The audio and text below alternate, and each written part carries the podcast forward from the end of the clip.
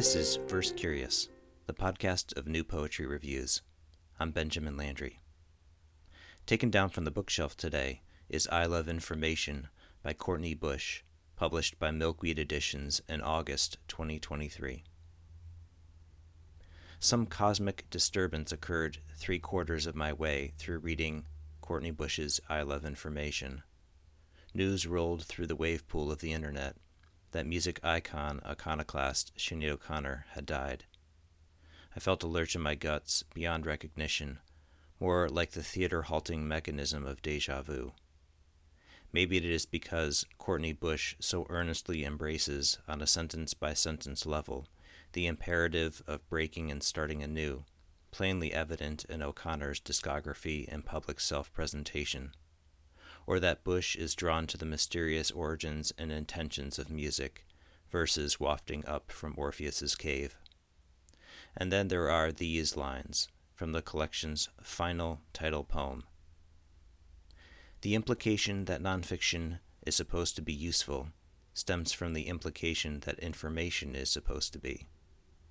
A painting is better proof. A song is the best proof, but you can't be sure they exist unless one is happening. You hand things to each other, go to work, sell copiers.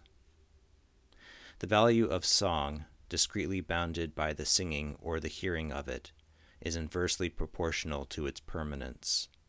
Its value is that it makes us feel alive, in the way that capitalism, handing things to one another, selling copiers, does not. Then there is the improbability of the full throated joy which singing enacts in the face of our doom courting moment. As I understand it, Bush writes, it making no sense to sing is what singing is all about. This is the kind of honest, searching, intelligent, and unsettling work that gives Bush joy, coursing through this collection. The spirit of I Love Information is more punk than pop. Bush is not new or alone in this. Her long lined lyric work, with sharp pivots and reconsiderations, pulls from the tradition of Ashbery, whom she name checks in one poem, and the restless meanderings of Whitman, although Bush seems to chafe at this inevitable comparison in another poem. There are also more contemporary practitioners, Darcie Dennigan and Katie Rose Murgy, for instance, who have similarly embraced the poetry of overflow. One copy reviewer, Brian Cheer, describes the collection as a paradise of non sequiturs, but I rather think of Bush's poetry as an extended attempt to discern the logic in our essentially illogical existence, our lives proceeding by fits and starts, abrupt endings, arbitrary advancements. Bush is not trying to put us off the scent of anything. Neither is she confused. I think it helps here to recall that Ashbery described his process as each line being a sort of discrete awakening, as from amnesia. How playful and terrifying. The disjunctions in Bush are not as radical as that. In the poem whose title reads as a stage direction, When You Get to Sparta Voice, the speaker turns a drunk trip with a friend to an LA fast food chain into a mock heroic, with reference to the story of Helen of Sparta, whose famous affair made her Helen of Troy. But as silly as the comparison promises to become, the whole journey is haunted. The metallic parts of mind drawn to an image of the spill, one that goes wine and wine and more wine. A friend is gone and I wanted to be all blade, too scary to use. And later, we walked home from Del Taco saying, You snap, then I'll snap. She pulled her tampon out behind the dumpster while the Scientology cross burned. The strongest member of our party had gone overboard. Of course, not everything is about that. As it turns out, though, the world of this poem is about the recurring loss of the friend. It's the unsettling subtext behind the meanderings, shifts in topic and time period, from the present to the mythological and back. Watch how the knees give out on one improbably long three line sentence. Where the intuitive paths people took before us rubbed the grass away from the dirt at the top corner of the park. What's wrong with you? This idea, which interrupts itself with a new construction known as Anacoluthon, dramatizes the distracted and fundamentally distraught speaker of the poem. We are forgetful in our grief, even in the midst of engaging in what might otherwise be pleasurable.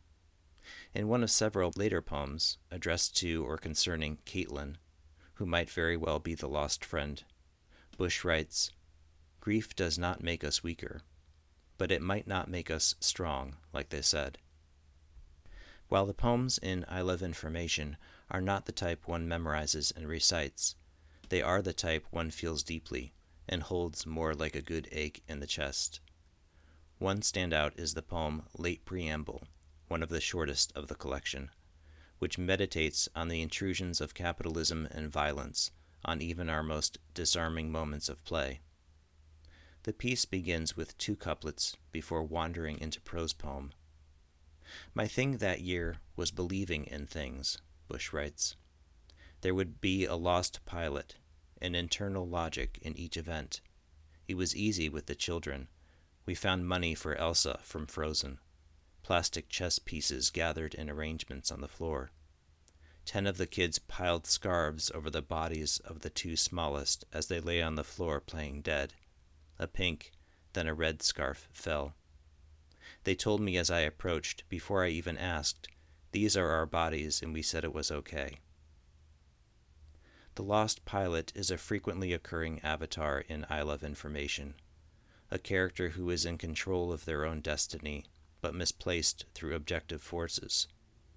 There is scant logic to school shootings beyond what is available to forensic psychology. The lucre for which we labor might as well be the plastic junk prized in the world of Disney merch. One would like to think that discerning a logic behind these events would make us secure, but security in this context only means that we continue to fly our plane over unrecognizable vasts.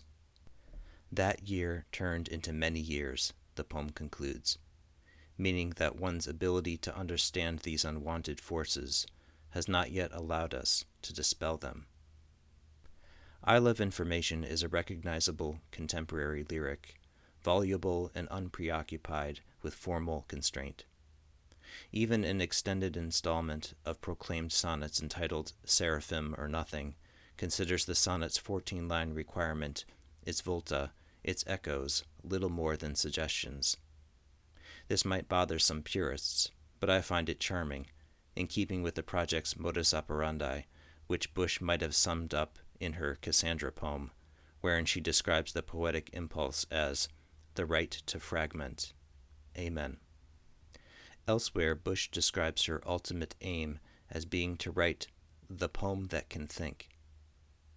The creepy connection to AI, the depersonalized product which, trained on the raw materials of creativity, replicates that creativity indefinitely, seems to be the illusion.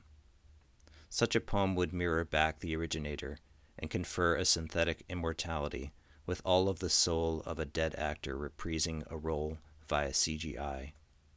Perhaps only Bush knows exactly what she intends, but I suspect her of being tongue in cheek here, in a way that nicely counterbalances the sincerity elsewhere in I Love Information. Why do we need this poetry now? Bush's madcap assemblages of cultural reference and personal experience convey an impish energy. She references Christopher Smart, Elizabeth Holmes, the Blood Girl, Hilma af Klint, Turandot, the Olsen twins, and, I suspect, the delightful vampire comedy television series What We Do in the Shadows. Bush is a poet for the born digital age, and her audience will nod along with a line like, I feel like the revelation is going to text me. In seeking out the lost pilot, Bush engages in a serious and extended search for control, all while allowing us to feel the breeze in our hair thrill of meaning divulged at high speed, just on this side of rational. I Love Information is gutsy, manic lyric, and the speaker considers their own predicament while admitting to their limits and vulnerabilities. This would be a good lesson for other contemporary lyric maximalists who fall into the trap of navel gazing self aggrandizement. When I am worried I am a shit artist, the speaker confides. I tell myself language is the instrument, not the voice. I try to meet it, and if that's enough, I deserve to live, even if I can't get the thing to come out of the underworld. Yes, the allusion is to Orpheus, the original lyricist, but the song is one of mortal attempt rather than effortless virtuosity. Bush aims her arrow high, and we follow its trajectory as far as our eyes will permit, urging it on. That's it for this episode of Verse Curious. Much gratitude to Deborah Siddell for our theme music, with production assistance from Ryan Miller. If you've enjoyed this episode, please subscribe, share, and consider donating via the button on the Verse Curious Red Circle homepage, with my thanks in advance. See you next time.